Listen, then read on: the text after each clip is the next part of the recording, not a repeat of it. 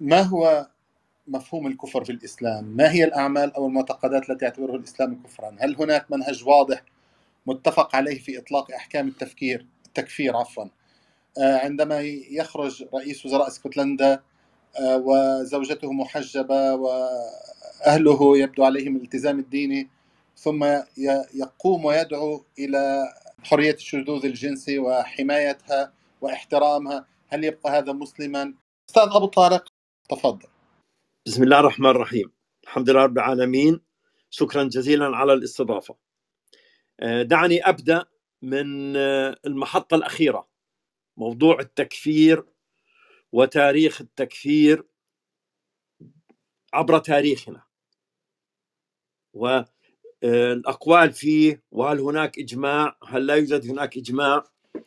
هذا الكلام طبعا مثل ما تفضلت أنت بيقتضي أن نفهم أولا حدود الإسلام وكيف يصبح المسلم آه، كافرا. الإيمان ونواقضه بعبارة أخرى. هذه قضية آه، لابد من بحثها. وبحثها لا من أجل أنه نبدأ نعطي ملصقات وأحكام نمطية لهذا الشخص أنت كافر أنت كافر أنت كافر. بل من أجل عملية تثقيف نثقف فيها أنفسنا ونثقف فيها الناس. بعض الأحيان الموضوع بحاجة لتثقيف وبنتهي الإشكال. وبعض الأحيان آه، بحاجة لتعطي حكم معين دون تكفير معين. ف يعني دون تكفير المعين فبالنسبة ل... ل... ل... لا يمكن أن نعرف ما هي نواقض الإسلام إلا إذا عرفنا كيف يكون الإنسان مسلما؟ الإسلام مبني على الشهادتين أشهد أن لا إله إلا الله وأشهد أن محمد رسول الله. والشهادة هنا تعني اليقين. حين يقول الإنسان أشهد يعني الشهادة نفسها تعني اليقين. فلا يكفي أن أقول يغلب على ظني أن لا إله إلا الله بل يجب أن أوقن بأنه لا إله إلا الله. ويجب أن أوقن بأن محمد رسول الله. فهذه الخطوة الأولى الخطوة الأولى في دخول الإسلام في اعتناق الإسلام تحتاج إلى عقيدة قطعية اعتقاد قطعي راسخ.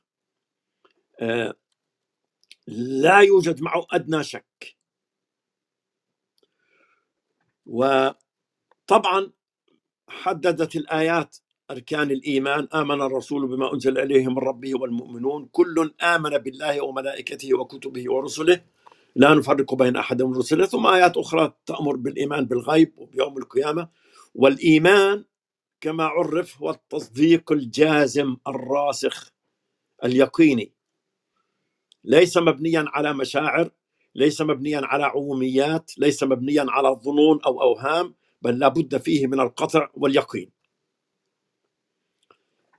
الآن طالما إنه اليقين لابد منه في دخول الإسلام أيضا اليقين لابد منه في الخروج من الإسلام. ولذلك قيل من دخل الإسلام بيقين لا يخرج منه إلا بيقين. و ابن تيمية له في هذا المجال كلام يقول بأنه نحن لا نحكم على شخص معين بالكفر إلا بعد إقامة الحجة وبيان المحجة وإزالة الشبهة. فلذلك آه، هاتين قضيتين متلازمتين. دخول الإسلام يحتاج إلى يقين الخروج من الإسلام يحتاج إلى يقين. ولا آه، يوجد حد فاصل بينهما. فلكن ما هي الأمور التي تخرج الاسلام الإنسان من الإسلام؟ هنا آه، ظهرت في الواقع أفكار كثيرة وكتب فيها أناس كثيرون و آه، حدث حتى كما تفضلت بين آه، الفرق والطوائف الإسلامية نقاش طويل حتى في الفرقة داخل الطائفة نفسها. يعني لو مثلا رجعنا لما كتبه الغزالي في كتابه ال- فيصل التفرقة. يعني بيقول إنه أنا لاحظت الغزالي بيقول إنه لاحظت إنه في أناس يسارعون ك- في التكفير مجرد أن عدلت عن مذهب الأشعري أبو الحسن الأشعري. ولو قيد شبر. ومباينته ولو في شيء نزر ضلال وخسر. يقول هنا إنه طب الباقلاني خالف الأشعري. فهل تريد أن تحكم على الباقلاني بالكفر؟ هذا هذا ضمن ضمن مذهب معين. فهو بيقول إنه هذا الكلام يحتاج إلى يقين. مش كل إنسان يعني في اللحظة اللي خلص تسمع منه كلمة تناول إياها أنت كافر. ف آه، يحتاج إلى يقين وحد الكفر ليس ما يخالف مذهب الأشعري أو مذهب المعتزلة أو الحنبلي. هذا ال- ال- الناحية. حد الكفر إنك أنت تأتي بشيء ينقض مناقض 100% لهذا الأمر. فلذلك آه، بنى كتابه على ذلك ثم قال في تحرير حد الإي- الإيمان والكفر آه، يقول بأنه آه، الحد هذا آه، إذا كان تطرق للإنسان الشك والتكذيب في الأمور القطعية. وبنطلق يعني في في كلامه. إحنا ما إحنا لسنا بحاجة للحديث عن الكتاب. آه، مؤخرا أنا بشكل عام اعتمدت على آه، أربع كتابات في الموضوع. آه، حديثة مع الرجوع لبعض ال- ال- الكتب في بعض المواضع. الكتاب الأول اللي هو أحكام المرتد في الشريعة الإسلامية. للدكتور نعمان عبد الرزاق السامرائي والكتاب الثاني التشريع الجنائي في الإسلام عبد القادر عودة. والكتاب الثالث نظام العقوبات لعبد الرحمن المالكي. وأيضا كتابة محمد بن إبراهيم التويجري في موسوعة الفقه الاسلامي عن الردة. بشكل عام وجدت أنهم آه، متقاربون. ممكن إنه يختلفوا في في تصنيف ناحية ع- على ناحية أخرى لكن بشكل عام يتحدثون مثلا ال- السامراء يقول هنالك ردة في الأفعال في الاعتقاد وفي الأقوال وفي الأفعال وفي الترك أربعة. فالاعتقاد مثلا إذا أعتقد إنسان أن الله له شريك. القول مثلا من قال بأن المسيح عيسى ابن الله. الفعل مثلا من سجد لصليب. الترك هنا إذا ترك آه، امرا قطعيا جحودا له لكنه في الواقع يرجع للاعتقاد. و آه، عبد القادر عودة تحدث في الواقع عن ناحيتين في في في في, في, في هذا الموضوع. تحدث عن ما سماه أركان الردة وقال للردة ركنان. أولهما الرجوع عن الإسلام وثانيهما القصد الجنائي. فتحدث عن الرجوع عن الإسلام نفس الكلام يكون آه، بالفعل أو بالامتناع عن الفعل أو بالقول أو بالاعتقاد. نفس الأمور التي ذكرها السامرائي وبدأ يعطي أمثلة على ذلك. لكن في نهاية البحث الركن الثاني القصد الجنائي يقول يشترط لوجود جريمة الردة أن يتعمد الجاني اتيان الفعل أو القول الكفري وهو يعلم أنه فعل أو قول كفري. ولذلك بيقول ويشترط الشافعي أن يقصد الجاني أن يكفر فلا يكفي أن يتعمد اتيان الفعل أو القول الكفري بل يجب أن يقصد الفعل ينوي الكفر مع قصد الفعل. وحجته في ذلك حديث الرسول صلى الله عليه وسلم إنما الأعمال بالنيات فإن لم ينوي الكفر فلا يكفر.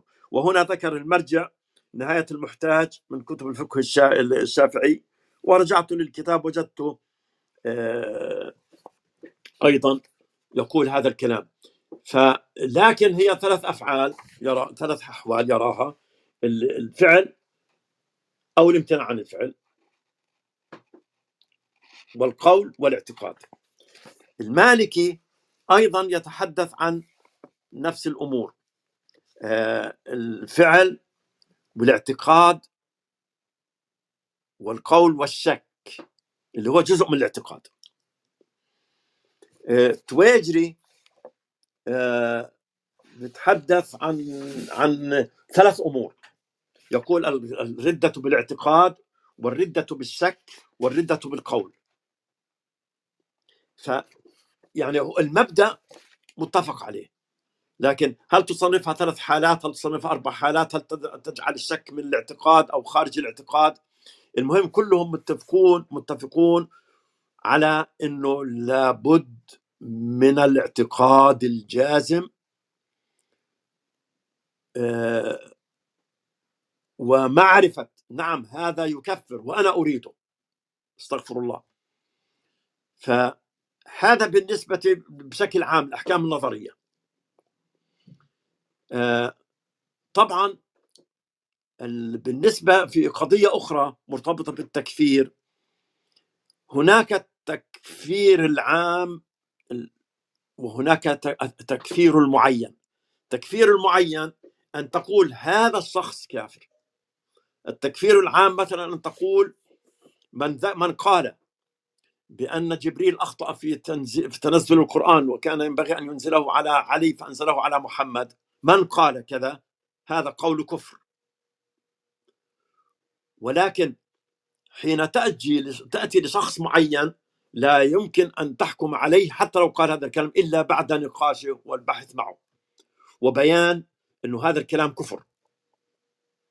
فتكفير المعين قضية أخرى. ولذلك آه، يجب أن نلاحظ هذا الأمر. تكفير المعين أنا في تقديري اللي هو مرتبط بقضية أخرى حكم الردة. هذا الكلام بيحتاج إلى القاضي. فإذا قلت أن زيدا أو عمرا كافر يجب أن أقول هذا بعد نقاش معه بعد بحث معه بعد بيان وجه الكفر وإقامة الحجة. كما يقول آه، آه، ابن آه، ابن تيمية وبيان وإزالة الشبهة وبيان المحجة. فلا يكفي أن أن ألقي الكلام على عواهنه. ولذلك في قول أعجبني لابن تيمية في مجموع الفتاوى الجزء الثالث اللي هو مجمع اعتقاد أهل السلف يقول هذا مع أنني دائما ومن جالسني يعلم ذلك مني أنني من أعظم الناس نهيا عن أن ينسب معين إلى تكفير أو تفسيق أو معصية. إلا إذا علم أنه قد قامت عليه الحجة الرسالية التي من خالفها كان كافرا تارة وفاسقا أخرى وعاصيا أخرى. وأن ويعلم أنني أقرر أن الله سبحانه وتعالى قد غفر لهذه الأمة خطأها وذلك يعم الخطأ في المسائل الخبرية القولية والمسائل العملية وما زال السلف يتنازعون في كثير من المسائل. ولم يشهد أحد منهم على أحد لا بكفر ولا فسق ولا معصية. كما أنكر شريح قراءة من قرأ بل عجبت ويسخرون. وقال إن الله لا يعجب. فبلغ ذلك إبراهيم النخعي فقال إنما شريح شاعر يعجبه علمه. كان عبد الله أعلم منه وكان يقرأ بل عجبت بل عجبت. وكما نازعت السيدة عائشة وغيرها من الصحابة في رؤية محمد صلى الله عليه وسلم ربه وقالت من زعم أن محمدا رأى ربه فقد أعظم على الله الفرية. ومع هذا لا نقول لابن عباس ونحوه من المنازعين لها إنه مفتر على الله. وقد نازعت وكما نازعت في سماع الميت كلام الحي وفي تعذيب الميت ببكاء أهله وغير ذلك. ف الموضوع هنا آه، تكفير المعين هذه مرحلة أخرى وهذه أنا في تقديري يجب أن تترك للقضاء. لأنه لا يوجد عندي أنا شرعا صلاحية آه، أن أعطي أعطي هذا الوصف لشخص. آه، المثل الذي ذكرته يجب أن تبحث. هل بحثنا مع هذا الشخص؟ ماذا يريد؟ ماذا يقصد؟ ماذا قال؟ فرأسا بمجرد أن سمعناه قال كلاما في, في, في الإذاعة أو في التلفاز. ونصدر حكم بالتكفير كما استخدم أحد الإخوة غفر الله لنا وله آه، يعني لفظة باللغة الإنجليزية تشبه مقابلة لما يسمى قانون الحرمان. You are excommunicated. من الذي يملك صلاحية أن يعلن انه شخص هو هكذا؟ لا أملك وهو لا يملك وأنت لا تملك. هذا يحتاج إلى قضاء. هذه ناحية. الناحية الثانية بالنسبة للتكفير كلهم يقول لو أن انسانا قام بفعل أو قال قولا يحتمل التكفير 99% وهنالك وجه لعدم حمله على التكفير تعطي هذا الوجه الواحد بالمئة أغلبية فوق 99% ولا تحكم بكفره. لأنه إحنا غايتنا ليست أن, أن يعني نسعد أنفسنا داخليا بالحكم على شخص بأنه كافر. فنحن نتركه وعندنا إحنا في الإسلام في حكم دياني وحكم قضائي. فالحكم الدياني لله عز وجل يوم القيامة. يعلم السر وأخفى. ولكن في الدنيا في معاملتنا معه لا نحكم عليه إلا إذا كان هناك أمر يقيني 100% بالتكفير. دون ذلك لا أستطيع أن أحكم على ذلك. فطبعا للأسف آه، هذا الكلام نظريا موجود ومتفق عليه لكن من ناحية عملية تجد سرعان ما نلجأ لموضوع التكفير. يعني هنالك آه، بعضهم آه، كفر الأشعري. وجرى يعني نقاش بيني وبين أحدهم في في تعليق على شريط بالفيديو في اليوتيوب حول هذا الموضوع. فبقول لك أبو الحسن الاشعري آه، أنكر الصفات. آه، ما دليلك؟ أتى بقول لأحد الأشخاص ظهر بعد أبو الحسن الاشعري بقرون يروي رواية يقول أنه ذكر فلان بأنه أبو الحسن الأشعري كافر. هذا الكلام هل هذا هو الذي من الممكن أن يبرئ ذمتنا يوم القيامة أن نلجأ لكلام شخص؟ والله أنا الآن نسيت آه، آه، الاسم لكن ممكن أن يبحث إنسان في في آه، في جوجل أو في كذا أي محركات البحث عن تكفير الأشعري. كيف ينكر الصفات؟ الاشاعره لا ينكرون الصفات مثلا. وابن تيمية نفسه ابن تيمية نفسه أيضا قرأت له في في الفتاوى يقول في موضوع الصفات هنالك آيات قد يختلف فيها هل هي من آيات الصفات أم لا؟ فيقول في, في أيضا في نفس الجزء المجلد الثالث مجمل اعتقاد السلف. يقول حصل نقاش مع أحد في العقيدة فأحضر بعض بعض أكابرهم كتاب الأسماء والصفات للبيهقي رحمه الله تعالى. فقال هذا فيه تأويل الوجه عن السلف. قلت له لعلك تعني قوله تعالى ولله المشرق والمغرب فأينما تولوا فثم وجه الله قال نعم فقد قال قلت قد قال مجاهد والشافعي يعني قبلة الله. قلت نعم هذا صحيح عن مجاهد والشافعي وغيرهما وهذا حق. وليست هذه الآية من آيات الصفات. ومن عدها من آيات من الصفات فقد غلط كما فعل الطائفة يعني هنا لا نميز بين الخطأ والصواب وبين الكفر وعدم الكفر. فقد يخطئ شخص في فهم صفة معينة. ولكن الموضوع ليس موضوع تكفير. يعني الذي فسر يد الله فوق أيديهم على أنها على الحقيقة وقال بأنها يد ليست كأيدينا. والذي فسر بأن يد مجازية. هذا أنت تفسيرك أنت وهذا تفسيرك أنت. يجري نقاش بينكم من أجل الاتفاق على رأي معين لكن لا يوجد فيه تكفير. لا يجوز لمن قال بأنه اليد آه، على الحقيقة لكنها ليست كأيدين لا يجوز له أن يكفر الآخر. والآخر أيضا لا يجوز له أن يكفر من قال بأن يد الله فوق أيديهم على الحقيقة لكنها ليست كأيدينا.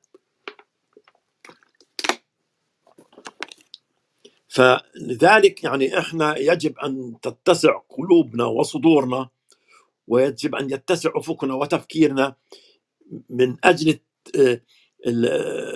وضع الأمور في نصابها وبل- وبلورتها بشكل معين وعدم التداخل من أجل أن لا نحمل أمورا ما لا تحتمل. لكن أيضا مرة أخرى للأسف هنالك أناس آه، غايتهم التكفير.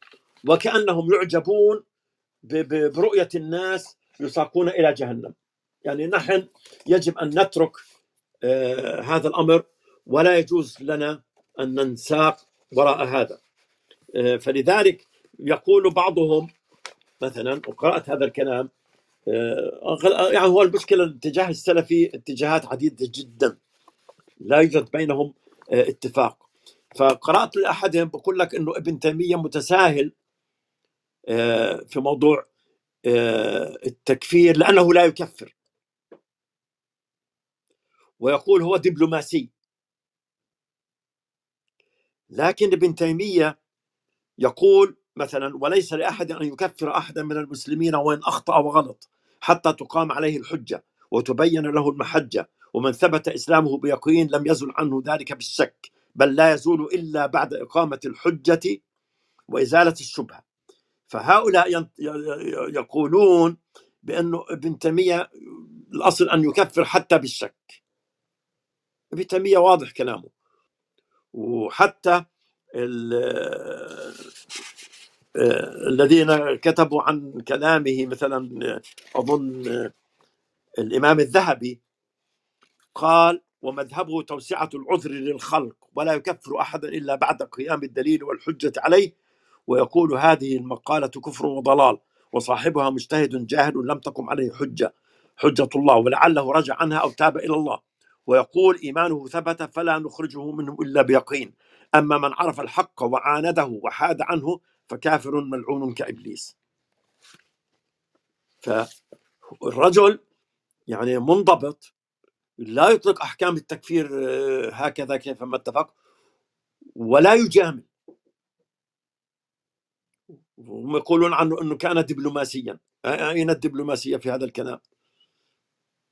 هو أعطى فكره فلا يعتبر متساهلا ولا يعتبر متشددا إنه الإنسان لا. لا يكون مسلما إلا بيقين فلا يخرج منه إلا بيقين ليس لا يخرج منه يخرج منه بالشك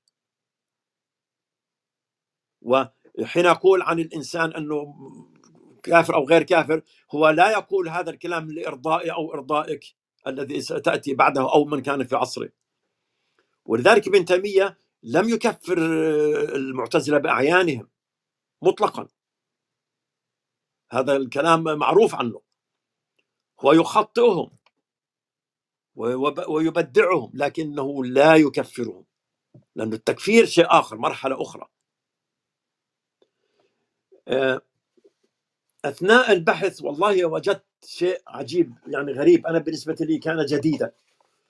الذي وجدته آه، مثلا كان في سؤال آه، عند أحدهم آه، هل من استحل في موقع الإسلام وجو- سؤال وجواب هل من استحل مصافحة النساء يكفر؟ تصور السؤال نفسه. مشكل. يعني مصافحة النساء حكم شرعي ودليله ظني. فلو أن إنسانا قال بأن مصافحة المرأة جائزة هو بحضرته بظن أنه يكفر هم قالوا له لا, لا هذا ليس مجال تكفير لكن ذكروا له آه، حادثة وقعت مع قدامة بن مضعون. قدامة بن مضعون من أوائل المسلمين من أوائل المهاجرين من أوائل الذين أسلموا مع رسول الله صلى الله عليه وسلم في مكة. وذكرها الواقعة ذكرها المغني آه، في للفقه آه، المغني لابن قدامة. وهو طبعا معروف آه، كتاب آه، في الفقه. آه، يتحدث يقول من اعتقد آه، حل شيء أجمع على تحريمه وظهر حكمه بين المسلمين وزالت الشبهة فيه للنصوص الواردة كلحم الخنزير والزنا وأشباه هذا مما لا خلاف فيه كفر.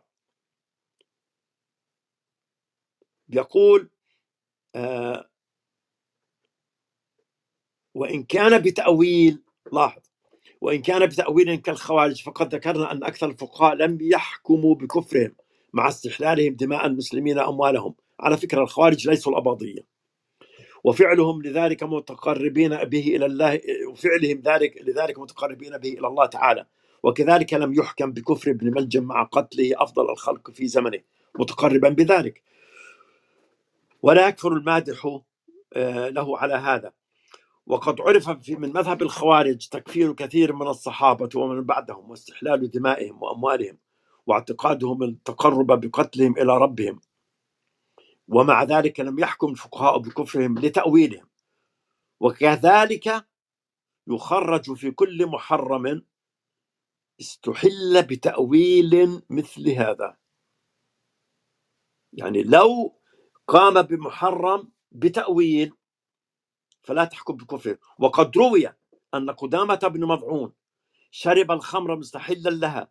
فأقام عمر عليه الحد ولم يكفره.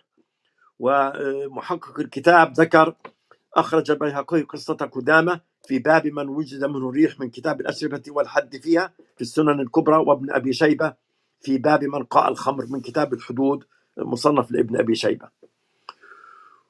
ف فقام عمر عليه الحد ولم يكفره وكذلك أبو جندل ابن سهيل وجماعة معه شربوا الخمر بالشام مستحلين لها مستدلين بقوله تعالى ليس على الذين آمنوا وعملوا الصالحات جناح فيما طعموا الآية فلم يكفروا وعرفوا تحريمها فتابوا وأقيم عليهم الحد. وكذلك يقول أنه أخرج قصة ابن جن... أبي جندل عبد الرزاق في, في, في المصنف. آه، طبعا هذا الكلام لا يجوز مطلقا الآن أن يتخذ الآن آه، مجال للتلبيس على الناس بخصوص حرمة آه، الخمر لأنه قيم عليهم الحد وصار الأمر معلوما من الدين بالضرورة. ما هي حيثيات التفاصيل نحن لا نعرفها. لكن هذا ما نقله البيهقي وهذا ما نقله ابن أبي شيبة واعتمد عليه آه، آه، ابن قدامة. آه، المقصود إنه التكفير ليس هواية. الناحية الأخرى قد يقول إنسان أنا أكفر من يكفرني فقط. وهذه تطرق لها آه، الغزالي آه، في في في في كتابه فيصل التفرقة. من الناس من يقول إنما أكفر من يكفرني من الفرق ومن لا يكفرني فلا أكفره. يقول هذا لا مأخذ له. تصور. لا يجوز لك راسا أن أن تقفز لتكفير من يكفرك. فإن قول القائل علي رضي الله عنه أولى بالإمامة. إذا لم يكن كفرا فبأن يخطئ صاحبه ويظن أن المخالف فيه كافر لم يصل كافرا. إنما هذا خطأ في مسألة شرعية. يعني وكذلك ألفاظ الحنبلي إذا لم يكفر إذا لم يكفر بإثباته الجهة. يعني إذا لم يثب إذا أثبت أتباع الإمام أحمد بن حنبل الجهة لله عز وجل وقالوا بأنه فوق فهذا لا يكفر حسب كلام الغزالي لأنه يؤول. فلماذا يكفر من يغلط ويظن أن نافي الجهة كافر؟ فلذلك يعني حتى لو أن إنسانا كفرك ممكن أن نكفرك لأنه عنده شبهة فأنت لا تكفره. يعني ما بيجوز مرة أخرى تبادل تهم التكفير وتصبح هذه ديدننا وهوايتنا صباح مساء. التكفير له ضوابط معينة وشروط معينة وتكفير المعين يحتاج لشروط أكثر منها القضاء لأنه في أحكام معينة تترتب على على التكفير الطلاق الردة آه، وما شاكل. ونحن الآن لسنا بصدد الحديث عن حكم المرتد. لكن في أحكام معينة طبعا تترتب قطعا يقينا تترتب على على على الردة. فمن أنا آه، ما هي السلطة القضائية التي أملكها من أجل أن أقول آه، أحكم بطلاق رجل وزوجته؟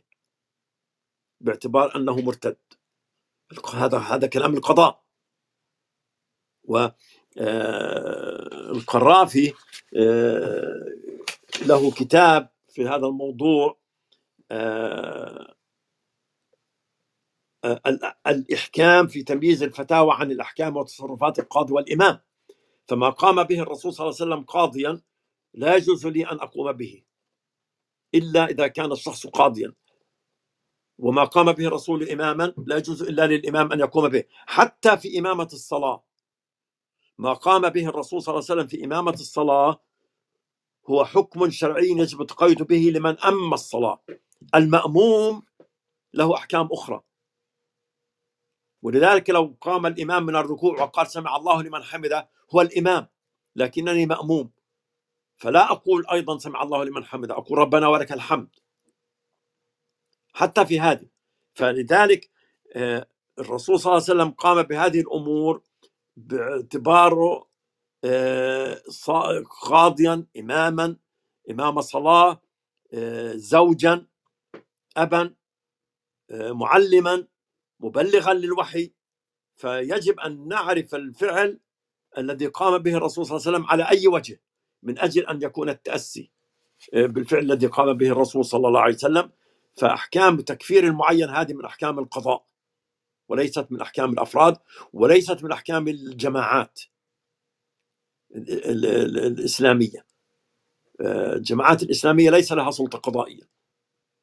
فلا تملك ذلك. آه، المفتي حتى المفتي المفتي غير عن القاضي. المفتي يعطي فتوى معينة لكن ليس ليس لها صفة إلزامية. القاضي هو الذي يخبر بالحكم الشرعي على صفة الإلزام. حين يسأل المفتي يعطي جوابا بعد معرفة الواقع بحذافيرها والتدقيق فيها والبحث في مناطها وفي حيثياتها من أجل أن يتمكن من إعطاء الجواب. لكن جوابه هذا لا يحمل صفة إلزامية إلا إذا القضاء طبقه. فهذا بشكل عام يعني أرجو أن تكون هذه النقاط آه، بداية آه، نقاش حول هذه المسألة.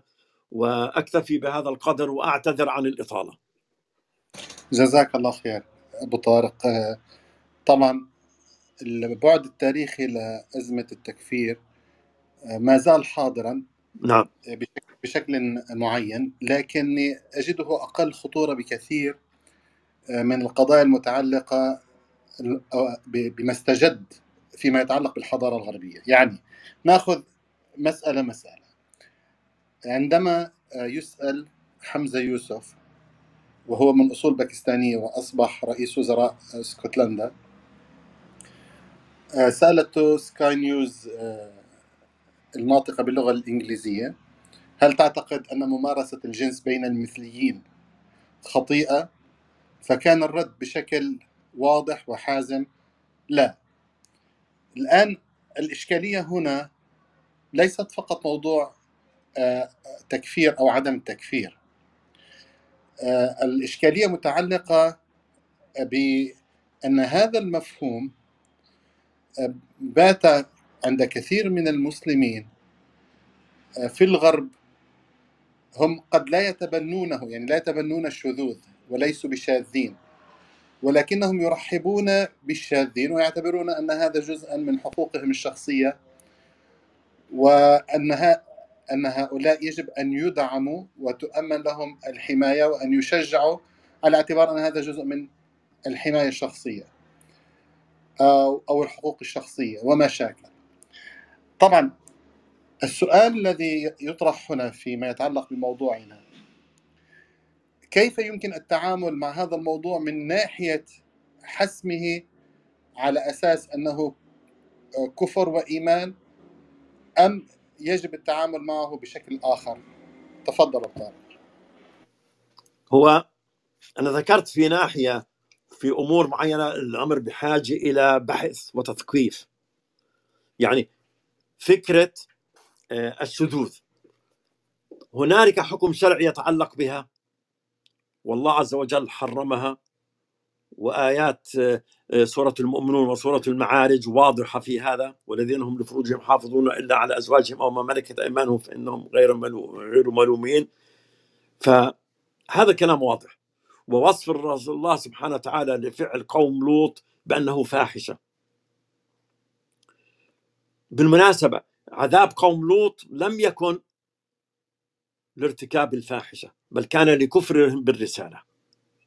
وارتكاب قوم لوط للفاحشة مثل ارتكاب قوم شعيب لفاح... للتطفيف. فعذب قوم شعيب لتكذيبهم الرسالة والتطفيف كان عادة اجتماعية تناولها نبيهم للإشارة إلى خطأ منهجهم في الحياة وموضوع الشذوذ كان عادة اجتماعية تناوله نبي الله لوط لبيان خطئهم في, في, في طريقة حياتهم. هذا نقطة جانبية فالشاهد أنه الحكم الشرعي في في التحريم واضح. على عدة مراحل. الإسلام يعني منع هذا الأمر وعالج موضوع العلاقة العلاقة الخاصة بين الرجل والمرأة على عدة مراحل. منع أي إشباع لا يؤدي إلى إلى إلى المحافظة على النوع آه، ثم حصره بالعلاقة بين الرجل والمرأة ثم حتى العلاقة بين الرجل والمرأة حصرها بالزواج ثم الزواج حصره بفئات معينة من الزواج. لا يجوز لي أن أتزوج امرأة أريد. ولا يجوز للمرأة أن تتزوج أي رجل تختار بشكل عام. هنالك فئات معينة لا يجوز لي ولا يجوز للمرأة الزواج منها. واضح هذا الكلام. المحرمات. ثم بعد الزواج حتى العلاقة الخاصة بين الرجل وزوجته الإسلام ضبطها. فمنع الاتصال بفترة معينة من من اللي هي فترة الطمث ومنع آه، آه، الاتيان في غير ما سمح الله عز وجل. فهذا الكلام يعني ينبغي علينا أن آه، نتعلمه ونعلمه آه، لأبنائنا وبناتنا. آه، بالامس كنت مستمع ل The Thinking Muslim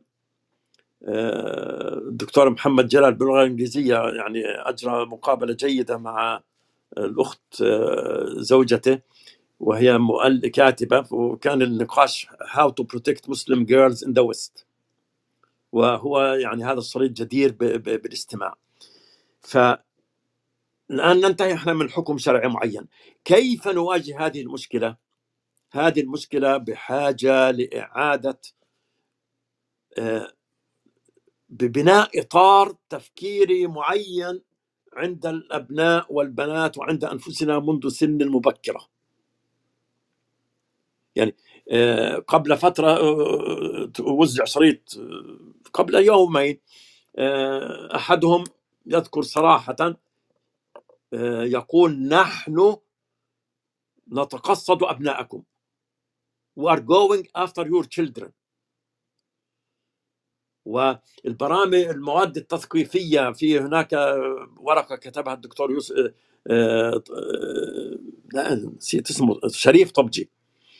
ذكر باستعراض بعض المواد التعليمية قال هناك مواد تعليمية تتقصد الطفل من ثلاث سنين. والتعليمية قد يكون كتاب قد يكون آه، شريط قد يكون أغنية قد يكون شكل ثوب شكل لباس معين. فهذا الكلام لا يعالج بمحاضرة بأن نقول للشخص هذا حرام. يعني هو قد يعرف أنه حرام. يعني هناك أناس يشربون الخمر وإثبات حرمتها أسهل وضررها على الفرد وعلى المجتمع آه، واضح. ومع ذلك أناس بقول لك أنا أريد أن أشرب الخمر لا أستطيع أن اتركها مثلا يعني. فلذلك الأمر بحاجة لإعادة تثقيف لإعادة نقاش لإعادة بحث مع هؤلاء. آه، ضمن الأسرة ضمن العائلة ضمن المجموعة. الأمر بحاجة للقراءة بحاجة لفهم فلسفة الشذوذ الآن. الشذوذ كان فترة من الفترات مجرد سلوك فردي يقوم به زيد أو عمر. الآن أصبح مسألة هوية. فهذا الكلام بحاجة لدراسة الفلسفة ورائه من أجل أن نعرف كيف آه، نتفاعل مع الناس مع الأهل مع الأبناء مع الأطفال من أجل آه، إعطاء أفكار معينة يمكنهم هم ذاتيا من استخدامها في الحياة. أما اعطاء أنا في تقديري إعطاء حكم مطلق هذا الكلام ممكن أن يكون ولازم وضروري بعد أن تبني عنده إطار معين. بعد يعني بنظل نقول نحن إنه الإسلام بنردد مقولة إنه الإسلام قاعدة فكرية ينبني عليها تنبني عليها الأفكار الأخرى. ابني هذه القاعدة. ما تبني القاعدة باعتبار إنه الإس- العقيدة الإسلامية عقيدة جامدة بل ابنيها باعتبارها إنها عقيدة ديناميكية عقيدة حية تبني عليها. عقيدة يتم البناء عليها. بعد أن تبني هذا الكلام تبني هذه النظرة ممكن أن نتطرق لهذا الأمر. أما آه، ابتعد عنهم. هذا طب هو بالمناسبة قضية أخرى موضوع حرمته لا تعني آه، مطلقا آه، الإساءة. لأنه الآن انت أنت في مجتمع هذا هذا هو الواقع. فلذلك تبتعد عن الأمر ولكن الناحية الإنسانية في التعامل بتضلك محافظ عليها آه، مع أنه آه، من الممكن أن يكون الأمر صعب إنك تجمع بين الناحيتين. التعامل ال- المادي الحياتي آه، آه، لا يجوز مطلقا آه، أن أنا في تقديري يظهر عليه آه، احتقار أو كذا أو كذا. يعني الزميل لك في المكتب في العمل آه، أو تذهب إلى مكتب طيران أو تتعامل مع موظف وتلاحظ من سلوكه أو من سلوكها أنه ربما ينتمي إلى هذا المجتمع أو ذاك المجتمع. فلا يجوز أن أتعامل معهم بطريقة آه، تدل على على احتقار وعلى إساءة. لفظية أو فعلية أو كذا.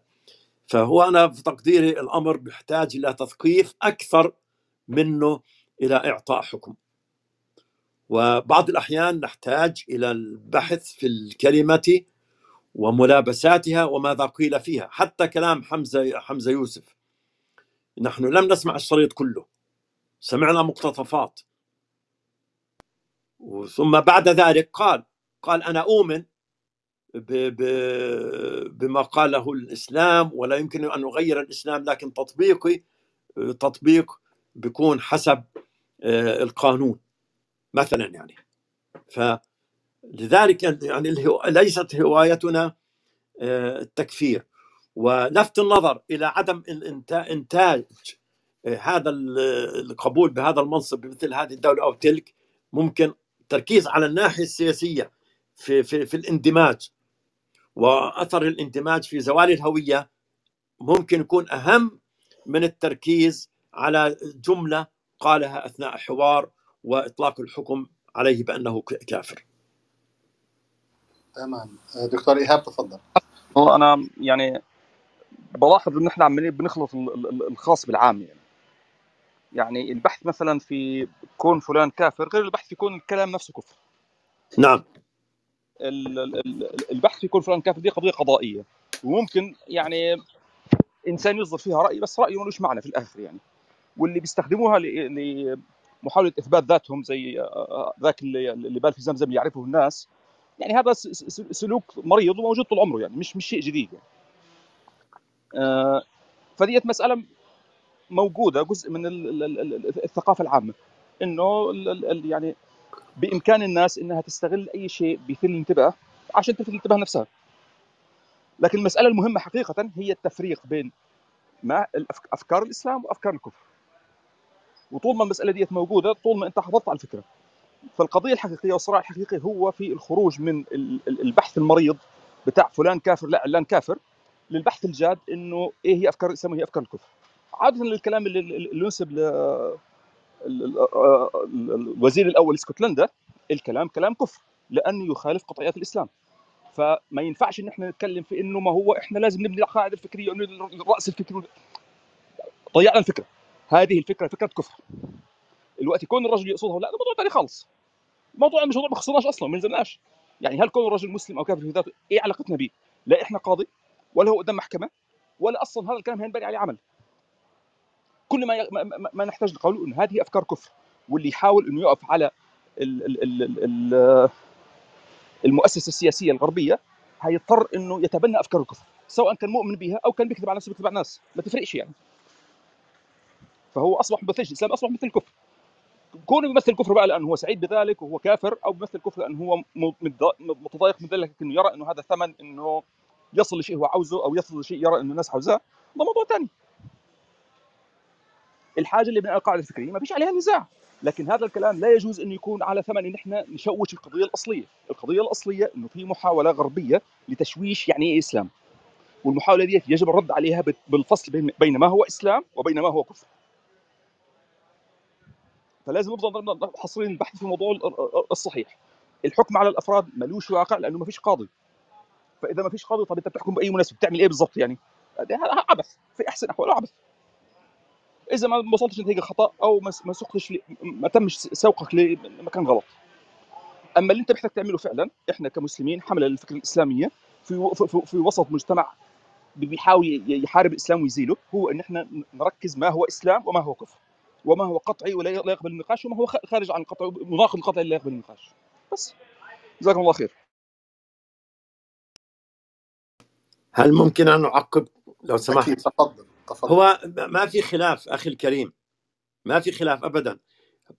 الوضوح وبلورة الفرق بين الإسلام والكفر وأفكار الإسلام وأفكار الكفر هذا لابد منه. أنا أتحدث عن هذا الكلام كيف نوصله لمن نريد أن نوصل هذا الفكر إليه؟ يعني أنا وأنت الآن سهل جدا نميز لأنه الحمد لله رب العالمين أراد الله عز وجل أن آه، نمر بتجربه معينة بدراسة معينة بظروف معينة ساهمت في بلورة هذا الفكر. لكن أنا إذا أردت أن أنقل هذا التفريق بين بين أفكار الإسلام وأفكار الكفر إلى غيري هنا بحاجة إلى إلى إلى البحث وإلى التفاعل وإلى بناء الإطار وبناء القاعدة من أجل أن يعني نصبح مثل ما يقال يعني على نفس نعزف على نفس النغمة. ما أكون أنا آه، بواد والطرف الآخر بواد لأنه النقاش آه، من طرفين أخذ وعطاء. فإذا فقط كنت مرسلا دون أن أستمع لما يقال لا يمكن أن المعلومة اللي في ذهني والبرورة اللي في ذهني تنتقل للطرف الآخر. هنا من هنا كان لازم أو بناء القاعدة بناء الإطار التفاعل من أجل أن يصل الآخر إلى هذا الأمر. أما طبعا آه، لابد من المحافظة على الفرق بين الحد الإسلام وحد الكفر. يعني هو كتاب الغزالي فيصل التفرقة. الكتاب فيصل التفرقة. هو الفيصل نفسه هو تفرقة. التفرقة الحاسمة بعبارة أخرى بين الإسلام والزندقة. ف معك لابد منه. بارك الله فيك أنا بس عشان ما يساءش الفهم يعني. آه نعم جيد. جيد. بارك الله فيك.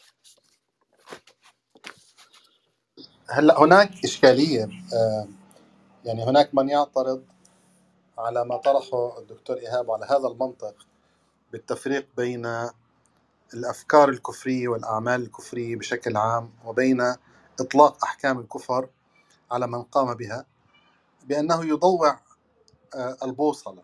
بمعنى يقولون مثلا أن عملية التغيير السياسي العقائدي في العالم الإسلامي ومنه العربي يجب أن يتمايز على أساس الكفر والإيمان. وإذا تم توضيح معنى ومفهوم الولاء ومفهوم البراء والإيمان بالله والكفر بالطاغوت وإدراك أن هؤلاء الحكام و من يشاركهم في استحلال ما حرم الله وفي الولاء لغير أهل الإسلام وما شاكل. إضافة إلى دعوتهم الصريحة الواضحة آه، للأفكار الكفرية.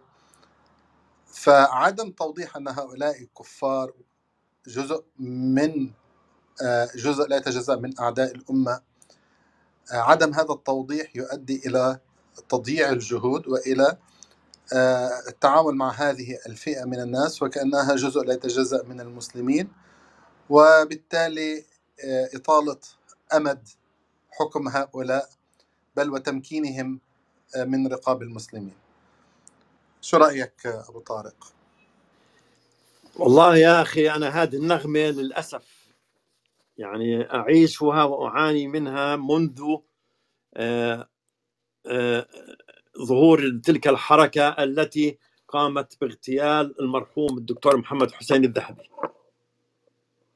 يعني فكرة تكفير الحاكم. آه، هم لا ينظرون إلا إلى آية واحدة. ومن لم يحكم بأنزل الله فأولئك هم الكافرون. لكن عندك أنت آيات ومن لم يحكم بأنزل الله فأولئك هم الفاسقون. ومن لم يحكم بما أنزل الله فأولئك هم الظالمون. فلذلك وجدت أنا آه، عبد القادر عودة في كتابه التشريع الجنائي يتحدث عن هذا الموضوع. فيقول من أعرض عن الحكم من أعرض عن الحكم بالإسلام لأنه يفضل غيره من أوضاع البشر عليه فهو كافر. ومن لم يحكم به لعلة أخرى غير الجحود والنكران فهو ظالم إن كان في حكمه مضيعا لحقوق الناس أو تاركا لعدل أو مساواة وإلا فهو فاسق. فلذلك أنت عندك ثلاث آيات والثلاث آيات ليست متناقضة. ومعنى ظالم وكافر وفاسق ليس معنى واحدا فلا بد من التمييز بينها وفهم كل آية ضمن سياقها. هذه ناحية. إذا ليس كل من لم يحكم ما أنزل الله من الحكام فهو كافر. لأن الآية الأخرى قد تكون ظالم قد يكون فاسق. الناحية الأخرى هو وجوب التغيير تغيير الواقع واقعنا آه، لا يتأثر بحكمك على زيد أو عمرو من الحكام هل هو كافر أو غير كافر. واقعنا بحاجة لتغيير. واقعنا بحاجة لإرادة قوية وعمل جدي من أجل التغيير. حتى لو لم يكن الحاكم آه، كافرا. فهو التغيير ليس منصبا على شخص الحاكم. التغيير منصب على الأوضاع التي قام عليها المجتمع الأوضاع التي قام عليها المجتمع آه، اجتماعيا واقتصاديا وسياسيا عمالة وتبعية للغرب تفترض علينا آه، العمل للتغيير. قد يكون إنسان يجب علينا أولا العمل للتغيير من أجل آه، فك الارتباط والتبعية أو العمل للتغيير لإقامة الخلافة. هذا الآن بصير بحث آخر لا أريد أن أدخل فيه لكن لا يتأثر بوجهة نظرك عن الحاكم. حتى لو لم يكن الحاكم كافر كيف ستؤثر هذه في في القعود عن التغيير؟ مع إنه آه، الحاكم قد يكون وقد لا يكون حسب واقعه. فهنالك حكام آه، طراطير كما يقال. ليس لهم من الأمر شيء. وهناك حكام آه، عندهم القدرة وعندهم الاستطاعة ويرفضون عن قدرة وعن استطاعة. ففي الحالتين التغيير واجب بغض النظر عن عن واقع الحاكم. والله أعلم. طيب دكتور عامر. بسم الله الرحمن الرحيم. شكرا على الاستضافة والدعوة. هي أنا يعني أعتقد إن الأستاذ إيهاب الدكتور إيهاب آه، لخص الموضوع إن إحنا محتاجين آه، نفرق بين تفكير تكفير الأفكار وتكفير الأفراد. وأعتقد تكفير الأفراد لابد أن يحدث في وجود مجتمع إسلامي قادر على محاسبتهم. لكن الحقيقة إحنا بعيد جدا يعني إحنا وصلنا لمرحلة إن إن أصول الفكر الإنساني أو الفطرة الإنسانية بتتغير. مش بس موضوع دين أو موضوع آه، كفر وإيمان ده في خلل أو محاولة تدمير الفطرة الإنسانية ودي مرحلة أعتقد متجاوزة يعني. فالواقع الحالي بيفرض علينا إننا نتكلم على آه، آه، تكفير الأفكار بحيث يبقى في خط فاصل بين الفكرة الإسلامية والفكرة التي تنتمي للاسلام والفكرة التي لا تنتمي للاسلام وأعتقد كمان محتاجين نركز أكتر في الأفكار الكلية والأمور القطعية لأن حجم برضه في في أفكار كتير فيها يعني فيها كلام. لكن الأمور الحاسمة لأن حالة الفوضى الفكرية والانهيار اللي موجود في المفاهيم إحنا عندنا 95% من الناس تقريبا مش عارفة الكلام اللي إحنا بنتكلم فيه ده خالص. يعني ال- ال- ال- الأسماء والصفات والفرق الإسلامية والتاريخ الإسلامي وتاريخ التكفير والولاء والبراء مش عارفين الكلام ده. فيعني لازم يعني أعتقد النزول بالمستوى البسيط جدا بالأفكار المباشرة هذا ينتمي للاسلام وهذا لا ينتمي للاسلام بدون تكفير الأفراد. لأن برضو حجم التشوه الكبير اللي حصل بقت فكرة التكفير عند قطاعات واسعة من الناس فكرة منفرة جدا. طبعا ال- ال- ال- ثقافة أو ال- الحضارة الغالبة أو سلطة الحضارة الغالبة بتفرق كتير في عقول معظم البشر. فبالتالي ال- التعامل معهم لازم يكون بقدر من الهدوء والابتعاد عن فكرة التفكير التكفير للأفراد ونتحدث فقط عن تكفير الأفكار. هذا الفكر هذه الفكرة تنتمي للإسلام وهذه الفكرة لا تنتمي له بشكل بسيط جدا. آه، وأعتقد دي ممكن تبقى وخطوه هامة ويجب الإصرار عليها. ويمكن طريقة ال- ال- ال- الخطاب الدعوي للناس آه، ربما كثير من من المشايخنا الأفاضل آه، بيتكلموا بلغة قد لا يفهمها الكثير من الناس. ودي بتعمل حاجز نفسي. يعني طبعا في كتلة دايما 5 3% يعني يتكلم على 2 مليار مسلم أعتقد اللي ممكن يعني يستوعبوا هذا الكلام ما يزيدوش عن 20 30 مليون اتكلم في 3 في الألف يعني فرقم محدود جدا. فبقيه القطاعات الواسعة دي محتاجة لغة أكثر بساطة وتحديدا ودقة. ومثلا الشذوذ الجنسي حرام وتذكر آيتين تتع- تتعلق بهذا الحوار وتنتشر بأكبر قدر ممكن. هذه هي آه، يعني آه، يعني توجه أعتقد آه، بسيط وجيد ومحتاج يعني يركز عليه. النقطة الثانية بس أنا عندي استفسار لشيخنا الفاضل. قال إن قوم لوط آه، لم يعاقبوا على فعلهم عوقبوا على ال ال الكفر بالله يعني أو الكفر بالدعوة. هو كل ال ال الأنبياء عوقب قومهم بالكفر بالكفر بالدعوة. لكن هل أصل الحقيقة الكلمة دي ربما يكون ليها آه، آه، انطباع عند المستمع؟ إن ال- التطفيف هو هو زي الشذوذ الجنسي يعني الاثنين برغم دي معاملة مالية ودي يعني خطأ لكنها ليست ضد الفطرة لكن الشذوذ الجنسي هو ضد الفطرة تماما يعني هو مدمر للمجتمعات والتاني مدمر أيضا ولكن في حاجة خاصة بالفطرة وشيء خاص بالتعامل اللي ممكن يكون فيه بعض التجاوزات يعني. شكرا لحضرتك. تفضل أبو طارق. أخي الكريم بالنسبة للنقطة الأولى أنا معك إنه الف- الفرق الفرق يجب أن نفرق بين بلوره الفكر بلغة يفهمها الناس والفرق بين الإسلام والكفر طبعا وبين اللي كما يقال تكفير المعين. تكفير المعين نعم هذا بحاجة لآلية أخرى. بالنسبة للأقوام السابقين المعروف أن الله عز وجل أرسل الأنبياء مبشرين ومنذرين لأقوامهم والعقوبة كانت تنزل بعد تكذيب الأنبياء بعد تكذيب الأقوام لأنبيائهم إذا مناط العقوبة هل هو تكذيب الأقوام لأنبيائهم أم المخالفة الثانية التي تعتبر بالنسبة للشرك أو. للكفر مخالفة ثانوية فكل هذا بالنسبة لقوم عاد وقوم شعيب وقوم لوط وقوم هود و... وكل الأقوام السابقين وقوم يونس. باستثناء قوم يونس كما ذكر القرآن الكريم أنه نفعها إيمانها. لما رأوا العذاب آمنوا فنفعهم إيمانهم. إذا مناط العذاب هو الإيمان والكفر. وليس ال- ال- المخالفة مهما كانت المخالفة كبيرة. المخالفة الكبيرة التي قاموا بها ضمن فلسفة الكفر التي قاموا بها.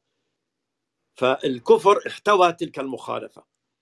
آه، قوم شعيب آه، أيضا هم اعترضوا أصلاتك تأمرك أن نترك ما يعبد آباؤنا أو أن نفعل في أموالنا ما نشاء. الفلسفة التي انطلقوا منها ل...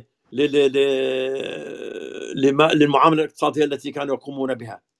فالكفر هو الفلسفة وتلك مخالفة فالعقوبة جاءت على الفلسفة فلسفة الكفر التي قدموها. وكذلك قوم لوط. اللواط ابتعادهم عن الفطرة أتوا بأمر لم يسبقهم فيه أحد من العالمين كما تذكر الآيات كان ضمن منضوي تحت فكرة أنه أنا كما يقال الآن هذا جسدي أنا أفعل بجسدي ما أشاء. هذه الفلسفة هذه الفلسفة هي المناط التي نزل عليها العذاب اللي هي الكفر. لا يريدون أن يؤمنوا بالله ولا يريدون أن يخضعوا له ولا يريدون أن يسير يسيروا حياتهم بناء على ما أراد الله عز وجل وبناء على الفطرة السليمة التي فطر الناس عليها. فهذا هذا المقصود هذا هذا مناط العذاب، هذا الواقع الذي آه، استحق به هؤلاء العذاب. هذا في تقديري والله أعلم. آه، بعد إذنك دكتور حسن بس آه، يعني استفسار آخر اتفضل طب المشكلة إن يعني مثلا على مدى ال 40 50 سنة اللي فاتوا بعض التيارات الإسلامية ومش قليلة يعني اعتبرت إن مثلا التعامل مع البنوك وهو جزء من التطفيف في المال يعني ربا آه، ما فيهوش مشكلة وعملوا له بعض التخريجات اللي ممكن تتحل بيها الأزمة فأخشى يعني إن يبقى بهذا المنطق يعني كمان فترة ربما وإحنا بنشوف دلوقتي بعض المسلمين بيحاولوا يعني يتعاملوا مع الموضوع بشكل عادي. يعني فكرة الحرية في المال والنظم الاقتصادية والحرية في الجسد والنظم الفلسفية الغربية. فدي بس المشكلة الحقيقة المقلقة يعني إن مع الوقت آه، عقد اتنين تلاتة بتبتدي الأفكار تتطور يعني. وده الخطر من يعني التعامل مع الاثنين بنفس الميزان يعني. شكرا لحضرتك. ولذلك ولذلك التركيز على الفلسفة خلف هذه الممارسة. وربط السلام عليكم. بدك تربط الفل المعاملة الممارسة اربطها أيضا بالفلسفة. ما نفصلهم عن بعض فقط.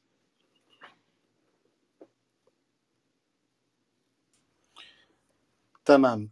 آه طيب هو في نقطة اللي أشار إلها آه دكتور عمر مؤخرا. قضية آه مثلا قضية تكون قطعية مثل قضية الربا لكن يتم تبريرها كما يحصل الآن واعتبارها أنها أصلا مش ربا. يعني هو تغيير آه لواقع الفهم بحد ذاته. يعني بصراحة أمر بات مربك وبات آه، يحدث فوضى. يعني كيفية أيضا التعامل مع هذه النقطة آه، أمر مهم جدا. آه، يعني أنا في بين يدي كتاب للشيخ عثمان عبد القادر الصافي تحدث فيها بشكل واضح عن كفر من اعتمد منطق تحليل الفوائد البنكية سواء كانت قليلة أو كثيرة. وبالرغم أن الذين أصدروا تلك الفتاوى علماء يعني يعتبروا مرموقين. ولا أريد أن أدخل الآن بالأسماء لكن الكتاب حتى موجود لدي. فقد كفرهم صراحة. يعني حتى يبين الحق من الباطل وحتى لا يضيع الناس. فما أدري ما ما ما ردك على هذا أو ما قولك في هذا أستاذ إياد؟ هو من يستحل الربا وأحل الله البيع وحرم الربا. وقالوا ان من بيع مثل الربا وأحل الله البيع وحرم الربا. فمن يستحل الربا لا عذر له قطعا يعني. الذي يقول لك نعم أنا أفهم هذه الآية وأفهم أن هذه المعاملة ربا وأسلم أنها ربا لكن أنكر تحريمها. هذا الكلام كفر. دعني من قائله كما ذكرنا آه، لنفرق بين المقولة وبين القائل. الآن البحث في مناط معاملة معينة. هل ينطبق عليها تعريف الربا أم لا؟ هذا من قبيل الفروع. يعني الربا لغة الزيادة. وربا النسيئة اللي هو بيتعلق بأعمال البنوك. ربا النسيئة أن يلزم في ذمتي مبلغ معين سين لكن حين أدفع أدفع سين زائد 100 سين زائد 100 ناقص سين يساوي 100 هناك زيادة. هذه الزيادة لأجل النسيئة لأجل التأخير في زمن الدفع. هذه آه، هذا هو الربا. الآن تطبيقه على أعمال البنوك اللي بقول إنه أعمال البنوك هذه معاملات البنوك آه، ليست ربوية. آه، أكثر ما هنالك أخطأ بالتطبيق في دراسة المناط. ولكن لا أجرؤ أن أصفه بالكافر. فهو يعني هذا هذا اللي عندي. لا لا لا أقول بأنه زيد أو عمر كافر. أقول أخطأ في هذا الاجتهاد لكذا كذا كذا كذا كذا كذا كذا. وبين السبب. وبين أين الخلل في التطبيق في دراسة المناط. بعيدا عن موضوع التكفير. تمام. آه، دكتور اسماء تفضل.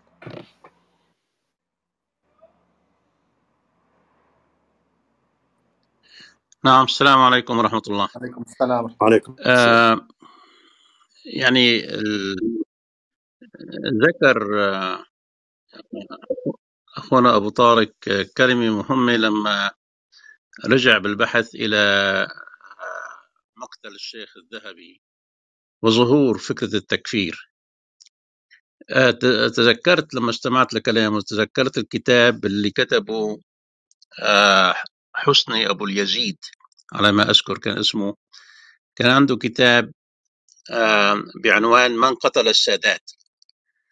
ومهم كتاب طويل في تفاصيل كثيرة عن قتل السادات.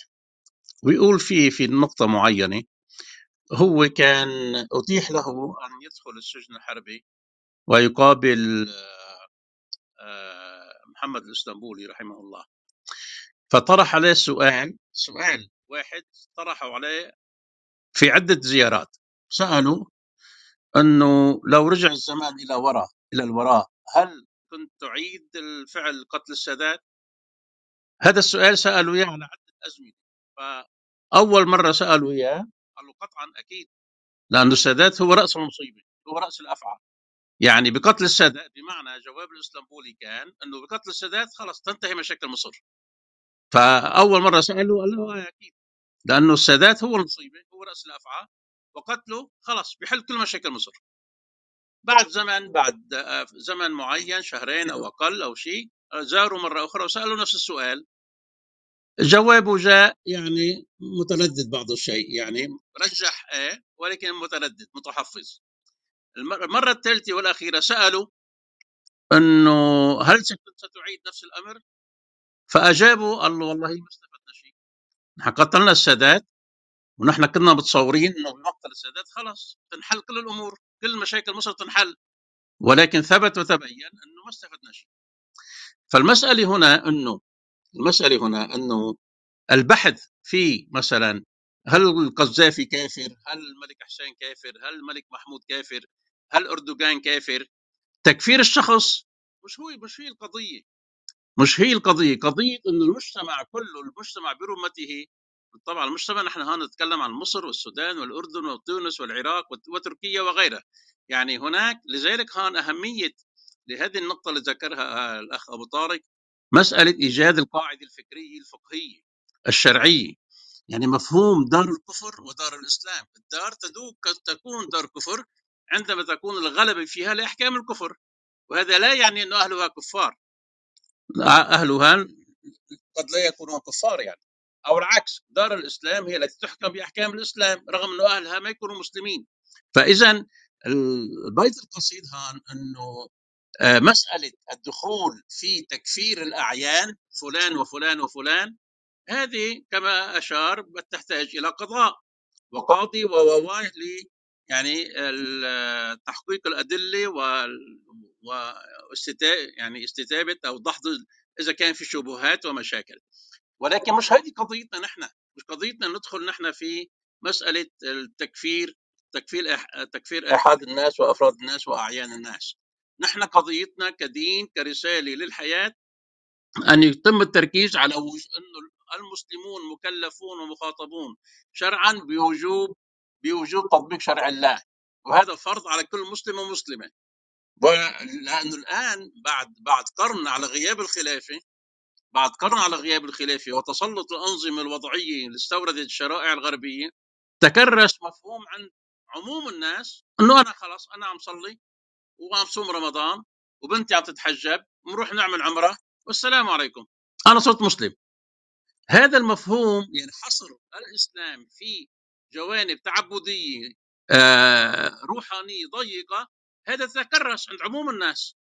فلذلك فعلا يعني المجتمع وهذا أقول أقول المجتمع يعني في في في بلادنا كلها من المغرب إلى الخليج إلى الشام إلى تركيا إلى ما شاكل صار في صار في ضرب ل آه، أنه كون مفهوم مفهوم العبودية لله ووجوب ال- الاحتكام لشرع الله في كل صغيرة وكبيرة، هذا المفهوم الأساسي وهو مفهوم عقدي ضرب عند عامة المسلمين إلا من رحم ربي وقليل ما هم. فاذا هذا هنا بيت القصيد أما هد طبعا هذا جانب يعني بمعنى ما يسمى مسألة التكفير. أما الجانب الآخر من يأتي ويقول الربا ليست حرام، الزنا ليس حرام، الخمر ليس حرام، لا هذا هذا ما في يعني هذه هذه أمور قطعية هذه أمور قطعية من ينكر من الدين معلوم معلوم من الدين بالضرورة يقول الربا ليس بحرام الزنا ليس بحرام الخمر ليس بحرام الصلاة ليست فرض الصيام لا يعني هذا هذا هذه أمور واضحة. ولا يجوز ولا يجوز التساهل فيها ك كف- كفكرة ك- كحكم نظري ك- ك- ك- كفكرة. إنه القوم من ينكر إنه الزنا ح- حرمة الزنا أو حرمة الخمر أو حرمة الخنزير فهذا ينكر شيء قطعي. نحن ما بنحكي عن شيء ظني.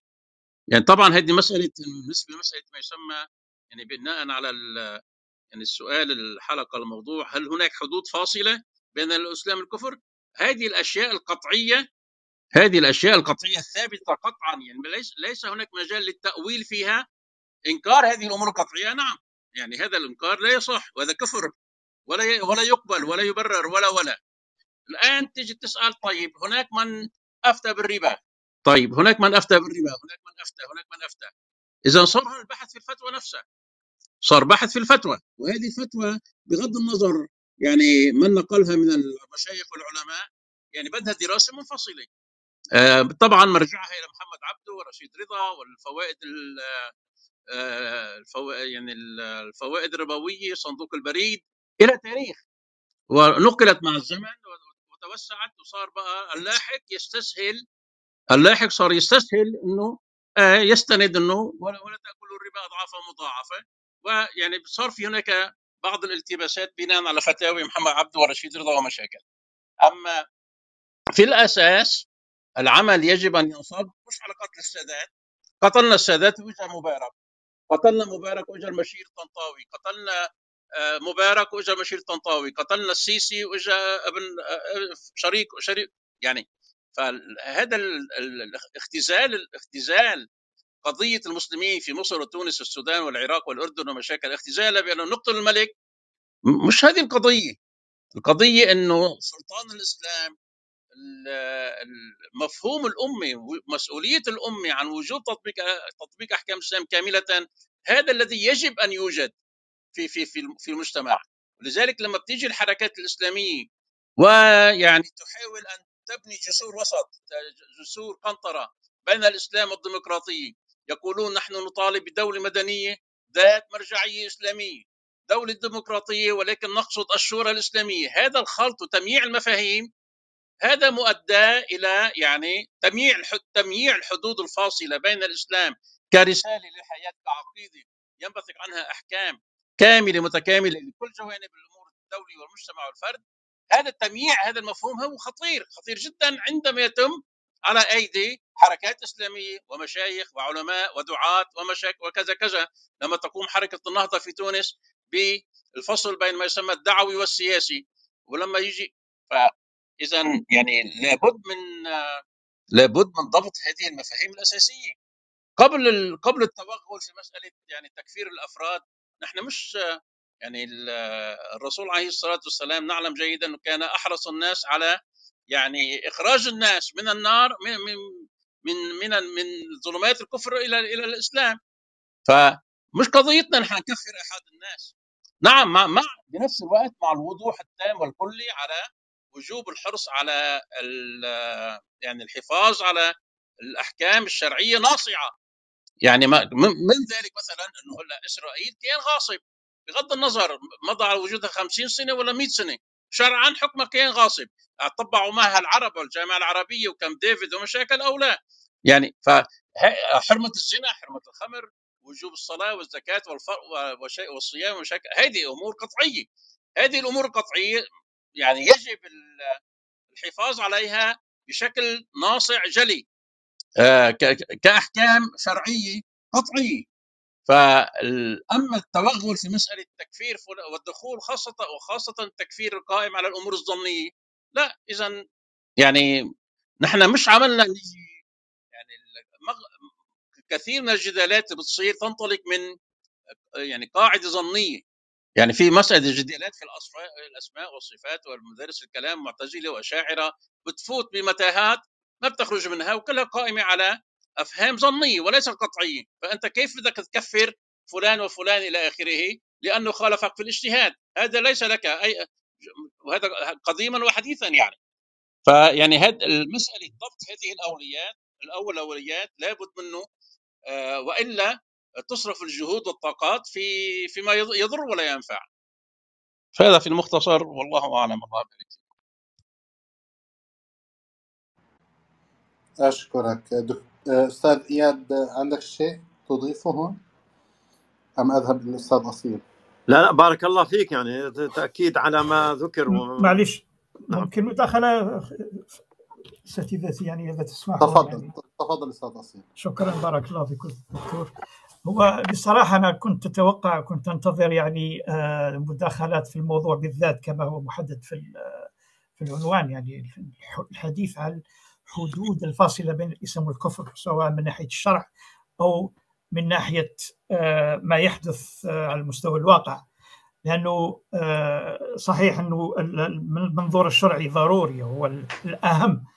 لكن الكفر على لكن ما يحدث على مستوى الواقع إذا لم يعني نتابع أشكال هذه التي أشكال الكفر التي تولد تقريبا في كل في في كل مرحلة وبأقنعة جديدة.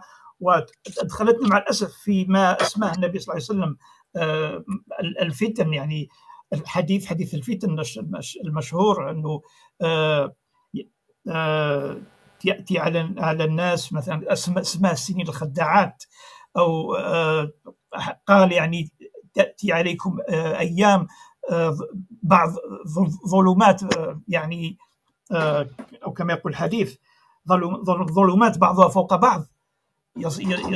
يعني يصير يصير يصبح المؤمن مؤمنا ويمسي كافرا ويمسي مؤمنا ويصبح كافرا.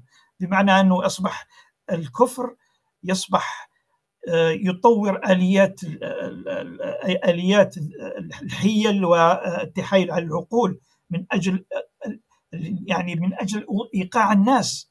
في الكفر لذلك فأظن بانه التكفير هو صحيح هو آفة هو آه، ليس جيد ولكن الأخطر منه الأخطر منه هو الكفر نفسه لأنه لأن المنظ- المنظومات الحديثة هذه خاصة الفكرية والفلسفية التي يعني تروج على أن على أساس أنه آه، مثلا ما أصبح رائج الآن في عقول كثير من المسلمين تحت الضغط والإرهاب الفكري أصبح مثلا أولوية التعدد والاختلاف على الحقيقة الموضوعية مثلا أو أولوية الالتباس والشك على اليقين أو أولوية الانفتاح على الآراء المختلفة على الرأي الصحيح. آه، هذا كله يعني أدخل أدخل كثير من المسلمين في حالة من التيه وحالة من آه، لا يقين حالة من لذلك أظن أنه نحن بحاجة للتركيز على هذه القضية وهو تركيز على إيضاح الحدود الفاصلة بين ما هو إسلام وبين ما هو كفر. لأنه الآن على الفكر على مستوى أقصد الفكر مراكز الفكر العالمي يعني الفلسفة تحتضر وليس لهم أصبحوا دخلوا في حالة من العقم بحيث لا لا يوجد مشاريع جديدة مشاريع فكرية جديدة تقدم للمجتمعات البشرية. ما عدا تقريبا الموضوع الأهم اللي يصبح يشغل حتى الكثير من المراكز الفكرية الغربية وهو محاولة إزاحة الحدود بين الإسلام والكفر حتى ينفتح الإسلام على كل ما هو موجود من أفكار ومنظومات فكرية ومن عقائد من أجل يندمج في هذه في المنظومة ما يسمى بالمنظومه الما بعد حداثيه. أظن هذا فقط مداخله حتى نعرف هل ممكن مثلا نركز على هذه النقطة بالذات لخطورتها على على على عقائد المسلمين وعلى خاصة الجيل الحالي الذي الذي يتعرض لعملية مسخ يعني مسخ منهجية مدروسة.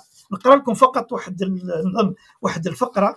قالها أحد المفكرين العلمانيين المتطرفين عندنا في الجزائر. ليدركوا خطورة الأمر.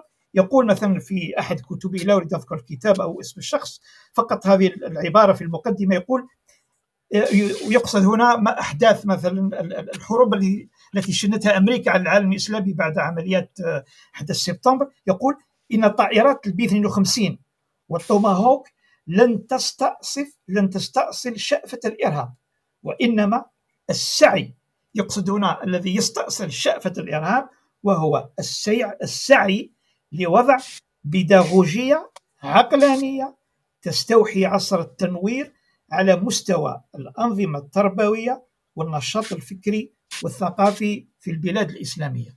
وأظن أظن بأن هناك على المستوى العالمي الإسلامي كل دولة لها مخبر مخبر مختص بالانثروبولوجيا وعلوم الاجتماع وعلوم الاجتماعي من أجل تطبيق هذا المشروع. هذا مشروع يعني إزاحة الحدود الفاصلة بين الكفر وبين الإسلام. أكتفي بهذا وإن شاء الله ما كنت طولت عليكم. السلام عليكم. عليكم السلام ورحمة الله وبركاته. آه، أستاذ إياد لديك تعليق؟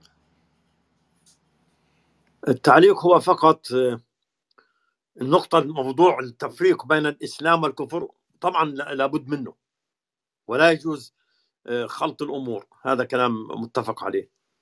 ف لكن أيضا أفضل شيء هو موضوع التفاعل الحي المباشر مع الشخص الذي تبحث معه. لا إطلاق الأحكام العامة. فلا بد من من فهم الفرق. ولذلك مرة أخرى عنوان كتاب الغزالي فيصل التفرقة بين الإسلام والزندقة. هو كتاب صغير أنا أنصح شخصيا بقراءته ومتوفر على الإنترنت.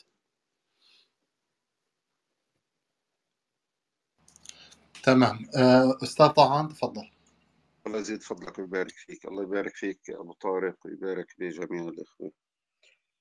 آه، بداية آه، طبعا موضوع أنه متى يكفر الإنسان ومتى لا يكفر أو تكفيره عمليا أو أنه هو هذا حكم شرعي يعني. وكونه حكم شرعي إذا يأخذ مجاله يعني. عند وجود واقع يستدعي تطبيقه يطبق. بصرف النظر عن لوازم يعني هذا التطبيق وضوابطه لكنه بالنهاية حكم شرعي. وهذا يحصل يعني في في حياة البشر الناس تخرج تخرج من الإسلام فعليا. يعني يقول, كلاما واضحا صريحا لا لبس فيه يعني ومصر ويصرح يعني بنقضه يعني للإسلام أو أركان الإسلام. لكن طبعا المشكلة اللي المسلمين عايشينها آه، هي لا تتعلق بهذا الموضوع يعني لأنه الأحكام الشرعية بشكل عام في كثير من الأحكام الشرعية معطلة لعدم وجود جهة يعني تنفذها. المشكلة الجوهرية في هذا المجال اللي هو أنه محاولة الغرب آه، يعني حتى من قبل هدم الدولة الإسلامية ولكن آه، زادت الهجمة بعد هدم الدولة الإسلامية اللي هو آه، إيجاد خلط يعني في أذهان المسلمين بين ما هو إسلام وما هو كفر. إيجاد خلط يعني لدى المسلمين بين ما يصح اعتباره من الإسلام وما لا يصح اعتباره من الإسلام. إيجاد خلط بين ما يجوز أخذه مما لدى الآخرين وما لا يجوز أخذه مما لدى الآخرين. ولذلك القضية هنا تكمن يعني. من شان هيك يعني إحنا لاحظنا كثير من يعني الأعمال والدعوات اللي تتعلق بموضوع العلمانية والديمقراطية والحريات و... ونسبتها إلى الإسلام. وأن الإسلام يعني لا يتعارض مع الإسلام وجود دولة مدنية دولة مدنية بالمعنى الغربي يعني مش نقيض الدولة العسكرية. آه، وهكذا وأن الإسلام يقبل يعني التعددية ويقبل الإسلام آه، آه، أخذ قوانين من غيره وإنه البشر بتتطور والحضارات بتتطور والناس تتعلم من بعضها وحوار الأديان والأخذ فهذه الطروحات أو هذه الأفكار هذه هي التي تحتاج مواجهة. ولذلك آه، بضم صوتي إلى ما ذكره أخونا أبو طارق أنه أمام هذه الهجمة فلا بد من توضيح الإسلام نفسه. يعني كعقيدة وكقاعدة فكرية تبنى عليه تبنى عليه الأفكار وتوضيح أنه ما هو إسلام وما هو ليس بإسلام. وما لدى الآخرين هناك ما, ما هو مما لدى الآخرين يعتبر كفرا وهناك ما لا يعتبر كفرا. فما يجوز أخذه من هذا وما لا يجوز أخذه من هذا؟ فهذا لابد له من توضيح ولابد له من دعوة. وبصراحة يعني هو المسلمين بشكل عام خاصة منهم يعني الدعاة. الدعاة على اختلاف يعني أحزابهم وتنظيماتهم حتى لو كانوا أفرادا يعني. المسلمين مع إنه في صراع عم يخاض يعني ضدهم على هذا الصعيد صراع يستهدف الإسلام ويستهدف أسس الإسلام. إلا إنه للأسف كثير من المسلمين ممن يعني يتصدون للدعوة الإسلامية انشغلوا بالفروع. يعني في موضوع مثلا التكفير انشغلوا بموضوع الفروع يعني التكفير هو فيما يتعلق بفهم لأمور فرعية أو فهم آه، ظني لأمور آه، يعني تتعلق بالعقائد. فهم ظني ويريد أن يكفر على أساسه. وترك حقيقة الصراع اللي هو يجب أن يخوض مزود بأسس الإسلام ومقاييس الإسلام. ولذلك أضاع هؤلاء كثيرا يعني من وقتهم وجهدهم وتضحياتهم على أمور ليست هي جوهر الصراع ولا حتى تجعل المسلمين يتقدمون إلى الأمام. يعني نلاحظ نحن أن الصراع يخاض على أمور فرعية. بالأصل هي كانت موضع خلاف بين المسلمين في أحسن عصورهم يعني وبقيوا مختلفين بها الآراء فيريدون أن ينقلوا هذا الاختلاف الذي كان في السابق إلى واقعنا الحالي وهو واقع مختلف واقع لا يوجد فيه تطبيق الإسلام واقع أن الإسلام إسلام مستهدف نفسه يعني بأسسه. ولذلك لابد من إدراك واقع المعركة وواقع الصراع وخوض الصراع بامتلاك أدوات الصراع. وأدوات الصراع بالنسبة لنا إحنا ما هي العقيدة الإسلامية؟ ما هي هل هي قاعدة فكرية تبنى عليها الأفكار؟ ما هي مقاييس الإسلام؟ سواء المقاييس المتعلقة ب يعني النظرة إلى ما لدى الآخرين ما يت... ما يجوز أخذه وما لا يجوز أخذه مقاييس الإسلام فيما يتعلق بالأعمال إلى آخره. فهنا يعني مربط الفرس والله أعلم. بارك الله فيكم. أشكرك آه، أستاذ إياد أذهب إلى الأستاذ عبد الرحمن أم لديك تعليق؟ لا تفضل. بارك الله فيكم. أستاذ عبد لا الرحمن. تعليق تفضل يعني وافق الأخ على ما تفضل. السلام عليكم جميعا. الله يعطيكم العافية. آه، أول شيء يعني ما تقدم به الأخوة آه، كان نقطة فاصلة في موضوع الفصل ما هو ما يجب أن يؤخذ من الإسلام وما يجب أن لا يؤخذ من غير الإسلام. هنالك بعض الأفكار أريد أن أسلط الضوء عليها.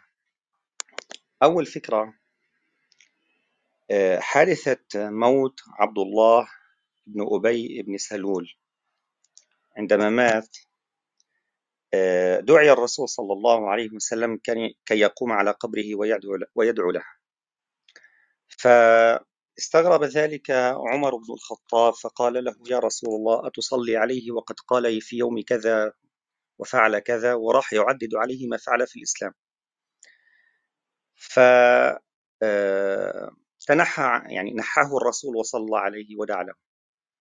ثم قال يعني لو أني دعوت له ما يزيد عن سبعين لدعوت رجاء أن يغفر الله له. فعل ذلك حتى نزلت الآية التي تنهاه عن صلاته عن الكافرين أو المنافقين. قوله تعالى ولا تصلي على أحد منهم مات أبدا وقوله وهم وهم فاسقون. العبرة من هذه القصة هو ما سبق وأكده الإخوة أن قضيتنا ليس الأشخاص إنما قضيتنا الأفكار التي لا تنسجم مع الإسلام.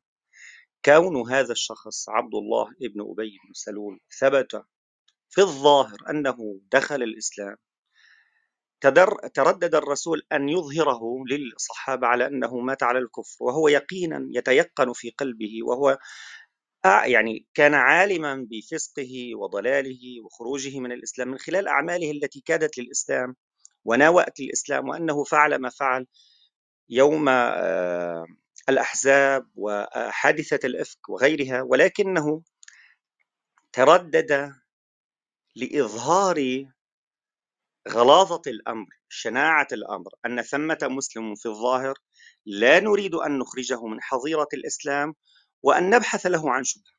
وهنا مربط الفرس أن هذه القضية لا تعني الأفراد وإن كان المقصد فيها فردا معينا علينا أن نبحث في هذه الحالة إلى آخر الطريق حتى يثبت بالدليل القاطع أنه خرج من الإسلام. هذه نقطة.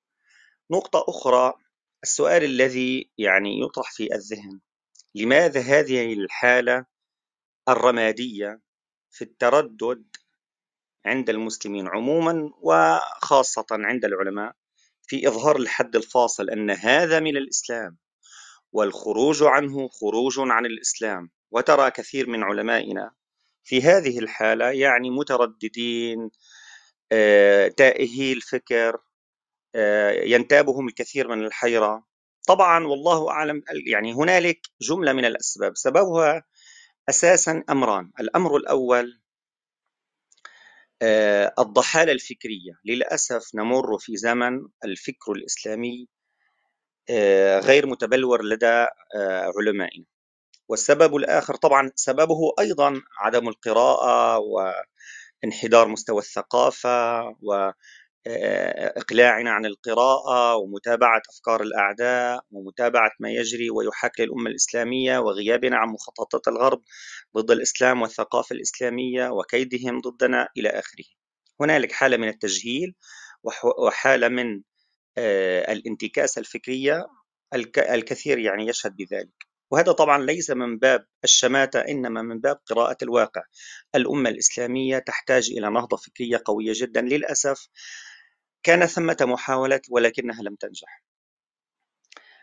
القضية الثانية ولا أريد أن أطيل وهي الحالة النفسية التي مارسها الغرب ضد الأمة الإسلامية من خلال الشعارات قبول الآخر التسامح التعايش مع الآخرين الحريات آه، كل هذه الشعارات آه، وجهت وأنفقت عليها بروباغندا إعلامية وفكرية وثقافية لعشرات السنوات حتى تحاصر أعلام المسلمين والمثقفين والكتاب. والحالة الإسلامية كي لا نخرج إلى الغرب بصورة وحشية آه، بصورة همجية حتى يقال عنا أننا إرهابيون همج إلى آخره. فمورست هذه الدعاية. حتى غدأ الكثير من علمائنا يريد أن يمسح الأعتاب للغرب. ويظهر لهم بمظهر المعتدل الوسطي الذي يعني يريد أن يظهر من الإسلام ما يقبل به الغرب. وهنا كانت الانتكاسة التي حاول كثير من الدعاة والمشايخ وبين قوسين المفكرين أن يأخذوا من الإسلام ما يعجب الغرب وبالتالي ما لا يعجب الغرب سيكون تحت الطاولة. هنا يتبادر إلي سؤال. طب إذا كان موضوع التكفير محرج لعلماء الأمة الإسلامية إلى هذا الحد أنا أسأل سؤال. ما هو الحال عند الغرب نفسه؟ يعني مثلا إذا ما سألت ملحدا ما رأيه بالإسلام؟ ماذا ماذا سيكون جوابه؟ أن الإسلام مجموعة من الخرافات. طبعا هو لا يؤمن بجنة ونار حتى يضعك في النار ولكن هو سيتهم الإسلام بالكذب والضلال والتخريف وأساطير الأولين تماما كما قال الجاهلون الأولون. والصفات التي نعوها للرسول نعتوها للرسول صلى الله عليه وسلم هي ذاتها وربما تكون أشد التي ينعتها بها ملحدة العصر الإسلام. هل يترددون يخجلون في ذلك؟ طبعا لا. طيب سؤال آخر. ماذا يقول النصارى؟ لا أقول للإسلام والمسلمين ماذا يقولون لبعضهم من الطوائف؟ يعني داخل داخل الحظيرة النصرانية داخل الكنيسة المسيحية المتشعبة. ماذا تقول الكنيسة الشرقية عن الكنيسة الغربية؟ ماذا تقول ماذا يقول الأرثوذكس عن البروتستانت؟ وماذا يقول البروتستانت عن الكاثوليك إلى آخره؟ الكل يكفر بعضه بعضا. هذه الكنيسة لا تعترف بالأخرى وهذه وهذه الكنيسة لا تق... يعني تقول أنه عن هؤلاء النصارى ليسوا نصارى ولا يؤمنون بالمسيح كما نؤمن إلى آخره. وقس على ذلك موضوع جميع الأديان وجميع النحل والملل. الذي أريد أن أقوله في هذا الجانب الغرب كله لا يتوارى لا يتردد لا يرتبك هو صريح. هو عدو للإسلام بكل مشاربه وأطيافه بكل مدارسه الثقافية بكل أديانه وكل آه، مشاربه الفكرية هو صريح في عدائه للإسلام وصريح في نقضه للإسلام نقضا تاما لا حل وسط في هذا الجانب. إذا هنا السؤال لماذا هذا التحل... هذا التردد؟ لماذا هذا الخجل؟ يعني ماذا أصاب الحالة الإسلامية من علماء وعامة؟ حتى أصبحنا نريد أن نفعل كل شيء حتى يرضى الغرب عنا.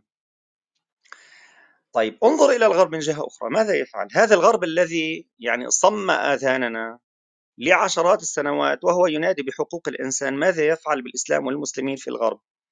الأطفال تسحب من أسرهم. الحجاب ممنوع في فرنسا. التضييق في جميع دول الغرب. مجرد الصلاة في الشوارع أصبحت ذعر لدى الأوروبيين. مجرد ممارسة الشعائر يعني هي كابوس. يعني أنت لا تقوم بشيء. لا تريد أن تقوم لا تريد أن تقيم دولة. لا تريد أن تطبق أنظمة الإسلام في أوروبا. مجرد شعائر بناء مسجد صلاة مجموعة من المسلمين في حديقة عامة في جامعة هي ذعر للأوروبيين لماذا؟ أين قوانينكم؟ أين أفكاركم؟ أين معتقداتكم عن حقوق الإنسان والحريات والتسامح وقبول الآخر إلى آخره؟ كله حبر على ورق. طيب هذا آه، في جانب وعذرا على الإطالة لدي فكرة أخرى ومن الجيد يعني أحد الإخوة نبهنا أنه لا نريد أن نستبحر في الماضي طبعا على أهمية الماضي ولكن الأفكار التي اختلف بها علماء المسلمون في آه، تصنيف أنه هل هذه أفكار كفرية أم أفكار غير كفرية؟ على أهميتها ولكن أصبحت من الماضي. علينا أن ننزل من الإسلام ما يعالج الحاضر. الآن لدينا مسألتان أساسيتان وربما تكون ثلاث. المسألة الأساسية آه، الأولى سبق وتكلم عنها من قبل الإخوة الأفاضل مسألة الشذوذ الجنسي. هنالك مسألة أخرى موضوع موقف المسلمون موقف المسلمين من باقي الملل والنحل. ونعني بذلك النصارى والمسيحيين يعني خاصة. لماذا تسمع من بعض من العلماء أو المفكرين أو هم في الحقيقة يعني لا يعدون أكثر من مقدمي برامج؟ يريدون أن يتشدقوا ببعض المواقف والعبارات حتى يرضى الغرب عنهم وطبعا لا يعنينا الأشخاص بل تعنينا الأفكار من قبيل مثلا آه، وسيم يوسف وبعض يعني هنالك من يشابهه في ذلك في موقف طبعا آه، لعدنان إبراهيم يعني يتشارك مع وسيم يوسف في هذا الجانب. ماذا يقول؟ أولهم يقول يعني يأخذ من الآيات القرآنية ما تظهر أن النصارى والمسلمين يعني كأنما هم ملة واحدة. ليسوا سواء من أهل الكتاب أمة قائمة يتلون آيات الله آناء الليل وهم ساجدون. هنالك على فكرة هنالك فيديو لوسيم يوسف يقول من قال إنه فقط يدخل الجنة المسلمون يعني سؤال استنكاري إنه أنتم يا جماعة المسلمين ليش بتحتكروا الجنة؟ هذا يعني كلام غريب. اذا وأخذ أيضا من القرآن ما آه، يعزز به آه، موقفه.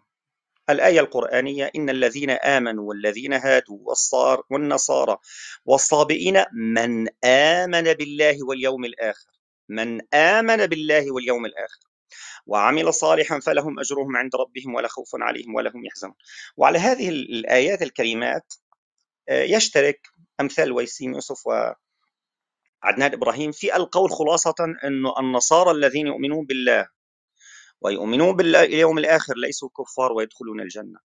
ما هذا الكلام؟ الآيات البارزات القطعيات التي لا شك فيها ولا تأويل فيها كثيرة. قل يا أهل الكتاب لم تكفرون بآيات الله وأنتم تشهدون؟ لم تكفرون بآيات الله؟ من هم أهل الكتاب؟ إذا وصف أهل الكتاب بالكفار. لقد كفر الذين قالوا إن الله هو المسيح ابن مريم. لقد كفر الذين قالوا إن الله ثالث ثلاثة. لا نريد أن نخوض في هذا الجانب ولكن أسردت هذه الحادثة وهذه المقالات لأعزز الشك الذي تراود في ذهني أن هنالك مجموعة من المشايخ تتصدر التلفاز والإنترنت لتمسخ الجوع لتمسح الجوخ للغرب حتى تقدم الصورة ليس الصورة الإسلامية كما نفهمها كما فهمناها من القرآن إنما الصورة التي تعجب الكفار. وهم لا يظهرون إلا إلا إلينا الأنياب والأظافر وكل أنواع الأسلحة. آه هذا هذا جانب آخر في في موضوع في موضوع آه، أطالت أعتذر أعتذر جدا في موضوع أنه نعم الأمة الإسلامية تجاوزنا الوقت يعني آه، طيب هذا هذا آه، طيب تفضل. حسنا سأنهي سأنهي. أريد أن أؤكد ما سبق تأكيده. الأمة الإسلامية لديها في 30 ثانية في 30 نعم ثانية. نعم. الأمة الإسلامية لا تشبهها أمة لا في شكلها ولا في مضمونها ولا في هيئتها ولا في أفكارها ولا في معتقدها وهي أمة دون دون الأمم. أمة حباها الله عز وجل بعقيدة صافية نقية لا تتقاطع. وهنا يعني يجب أن يبحث هذه هذه المقولة بحثا عميقا أنها لا تتقاطع ولا تتشارك ولا تتجامع مع أي أمة مع أي فكر في نقطة معينة. وأي مظهر للتقاطع هو يكون تقاطع شكلي. ومسألة الديانات الإبراهيمية والديانات السماوية هذه كذب فاضح. الأمة الإسلامية هي أمة أنزل الله عليها عز وجل. أنزل عليه كتابا صافيا نقيا. محاولة العبث به والطعن في السنة هو إخراج لهذه الأمة عن مسارها وعن تاريخها وعن الدين الذي ارتضاه رب العالمين لها. أعتذر جدا عن الإطالة وأعطاكم الله العافية. تمام. الله يجزيك الخير. أستاذ إياد لديك شيء تضيفه أو تعلق عليه؟ لا هو فقط النقطة الأولى اللي تفضل فيها في الموضوع. يعني هو طبعا لابد من الحرص على عدم إطلاق الأحكام في التكفير لكن الحادثة التي استدل بها هي محل بحث من حيث المتن ومن حيث الروايات أيضا. يعني الطبري يورد رواية أخرى في خصوص نزول آية ولا طلع على أحد منهم مات أبدا ولا تقوم على قبره فلكن لا أريد أن أدخل في هذا الموضوع. هنالك من ضعف آه، رواية آه، النقاش بين الرسول صلى الله عليه وسلم وعمر بن الخطاب حول الصلاة على عبد الله بن أبي من جملتهم آه، الدكتور صلاح الدين الأدلبي في كتابه منهج نقد المتن عند علماء الحديث والشيخ تقي الدين النبهاني في حين نقد الرواية من حيث المتن. بارك الله فيكم. طيب في ربما سؤال أخير أنا آه، أود أن أطرحه. آه، ربما الدكتور عمرو كان محقا بأن القضايا الكلامية أو المتعلقة بالصفات وما شاكل بين الفرق الإسلامية هذه غائبة عن عامة المسلمين وليست آه، ذات مركز تنبه في أذهانهم وربما لا داعي أصلا لطرحها لأنها لن آه، تؤخر أو تقدم في آه، حياتهم ولا في دينهم ولا في دنياهم. لكن المسائل الأخرى المستحدثة آه، التي سبق أن طرحناها في هذه الجلسة هي تمس صميم حياتهم سواء على الصعيد الاجتماعي أو الصعيد الثقافي أو الصعيد العقائدي. يعني عندما تتناول مسألة الحجاب فتقول لك أن الحجاب هو حرية شخصية. وعلى من اقتنع بذلك آه، وتحجب فله ومن لم يقتنع بذلك ولم يتحجب أيضا له ذلك. آه، طبعا موضوع اعتناق العقيدة والرد عن العقيدة أيضا حرية عقائدية. آه، موضوع الممارسة الجنسية بشكل دون آخر يقول لك هذه حرية شخصية. هل نستطيع أن نقول أن هذه الأفكار هي أفكار كفر؟ ويجب وضع حد فاصل بينها آه، وبين الإسلام أم أن هذه المسائل يجب أن يتعاطى معها على أساس آه، آخر؟ تفضل أستاذ إياد. هو في فرق بين موقفك من الفكرة هل هي فكرة كفر أم لا وبين كيف نتعامل معها. وبلورتها يعني في قضايا أنت أتيت بأمثلة عديدة جدا. آه، يعني موضوع مثلا مثلا أنا أريد أن أتي على مثل لباس المرأة. هل هو حرية شخصية أم لا؟ هو الالتزام بالحكم الشرعي فكرة الالتزام بالحكم الشرعي وجوب الالتزام بالحكم الشرعي هذه فرض من الله عز وجل. ولا نقاش فيها. ما كان لمؤمن ولا مؤمنة إذا قضى الله ورسوله أمرا أن يكون لهم الخيارة من أمرهم. ولا يجوز تمييعها. الآن قرار الفرد قرار فلان أو فلان أو فلان أو فلان بالتمسك بهذا الحكم أو عدم التمسك بذلك الحكم هذا ضمن قراره هو وضمن حرية الاختيار التي أعطاها الله عز وجل للإنسان لكنه سيحاسب عليها يوم القيامة. في ظل غياب آه، آه، سلطة تنفيذية يبقى الالتزام بالحكم الشرعي للشخص. فمن أراد عدم الالتزام لا نجبره على ذلك لا نملك أن نجبره على ذلك نملك أن نبين ذلك والتزامه وعدم التزامه جزء من حرية الاختيار التي أعطاها الله عز وجل للإنسان لا تبريرا لما يقوم به. لكن في قضية بالذات أنا يهمني موضوع اللباس لأنه هنالك من يطرح قضية اللباس وكأنها إجبار من الأب أو من الزوج على الزوجة. لا هو ليس إجبار من الأب أو الزوج على الزوجة والبنت حين تلبس لا تلبس بين قوسين طاعة لأبيها أو طاعة لزوجها بل طاعة لربها. هي قررت ورأت انه هذا واجب وأدركت وجوبه فقررت الالتزام به. فيجب أن نخرج موضوع اللباس عن عن عن استغفر الله ما يروج له من أنه ظلم واضطهاد وإجبار للمرأة. لكن الأفكار هذه طبعا الطروحات طرح فكرة الحرية فكرة بهذا المفهوم إنه أنا حر أفعل ما أشاء.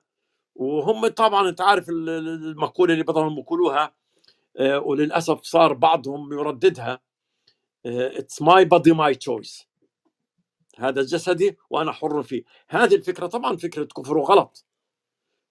لكن كيف ننقلها كيف نناقش بها؟ بإيجاد الإطار العقيدة إنه ينبغي عليها أفكار معينة وأحكام معينة من أجل البناء الصحيح.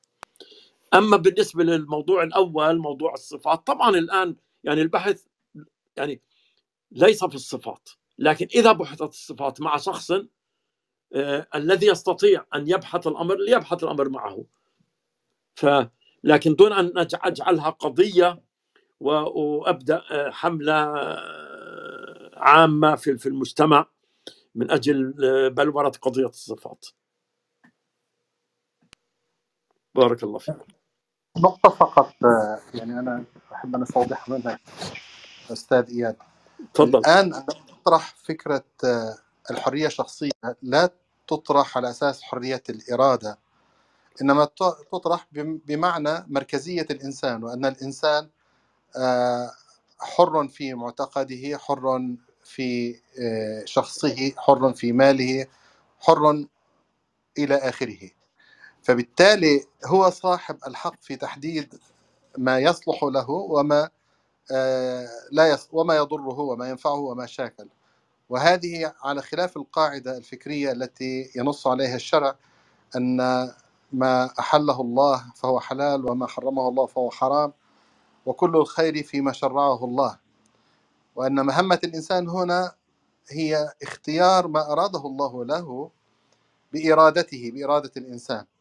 هذان الأمران مختلفان تماما لا أدري إذا كان لديك ملاحظة حولها. تفضل. نعم مختلفان. يعني أنت ذكرت نقطة جوهرية في البداية الإنسان مركز الكون. هذا الفكر الليبرالي. الفكرة الليبرالية الإنسان هو المركز. بالنسبة لنا بالإسلام قل اللهم مالك الملك. إنا لله وإنا إليه راجعون. فالإنسان ليس هو المركز. الإنسان وما حوله كل هذه الأشياء التي حولنا نحن مخلوقون للخالق. خلقنا الله عز وجل. ألا له الخلق والأمر. آية أخرى. فاذا نحن أبعدنا الإنسان عن مركزية الكون إلى كون الإنسان متلقي للوحي. فإما أن يتق- يقبل هذا التلقي ويسوق حياته بناء على ما يتلقاه من الوحي وإما أن يدير ظهره للوحي ويقول لك أنا حياتي أخبر فيها. ولا يعني آه، فلذلك طبعا فكرة الحريات بهذا المفهوم جزء من النظام الليبرالي المذهب الليبرالي. ليس بمعنى آه، حرية الإرادة لأن الله عز وجل أعطى الإنسان حرية الإرادة. قل وكل حكم ربكم فمن شاء فليؤمن ومن شاء فليكفر.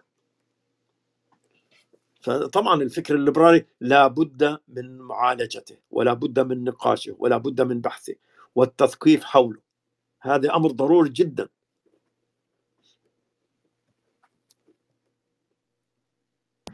تمام جزاك الله خير. طيب في. هناك في هناك أي تعليق أو أي إضافة قبل أن ننهي هذه الجلسة؟ طيب. آه، أستاذ إياد تود أن تنهي بشيء معين أم ننهي لا فقط يعني هو الموضوع آه، نعيد الموضوع ضمن إطاره. الإسلام واضح دخوله بيقين الخروج منه بيقين. غايتنا ليست إصدار الفتاوى لتكفير زيد أو لتكفير عمرو. التركيز على الفكرة بدل من التكفير التركيز على الشخص. تكفير معين يحتاج إلى إطار آخر وصعيد آخر. وبناء التثقيف بناء الفرد أفضل من إعطاء الأحكام المعلبة الجاهزة.